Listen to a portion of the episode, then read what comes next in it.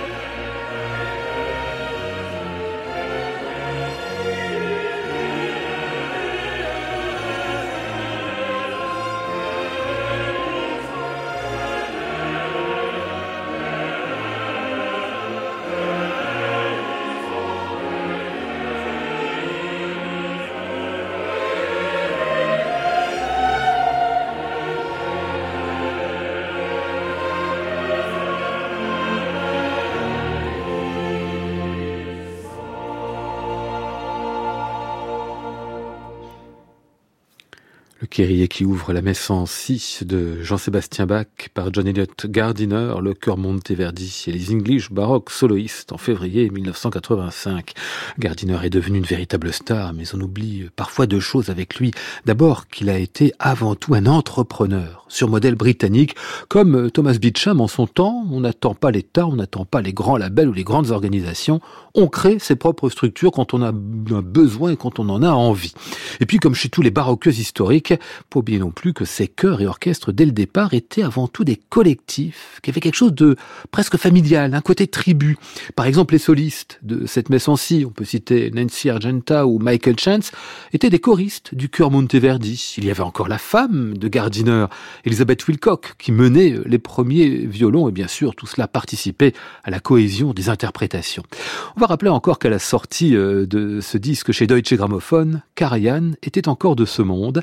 Lui était arrivé auparavant de faire la messe en à peu près deux fois plus lentement que Gardiner. C'était la face sombre, le grand genre de ce monument auquel le chef anglais, lui, savait donner une force jubilatoire.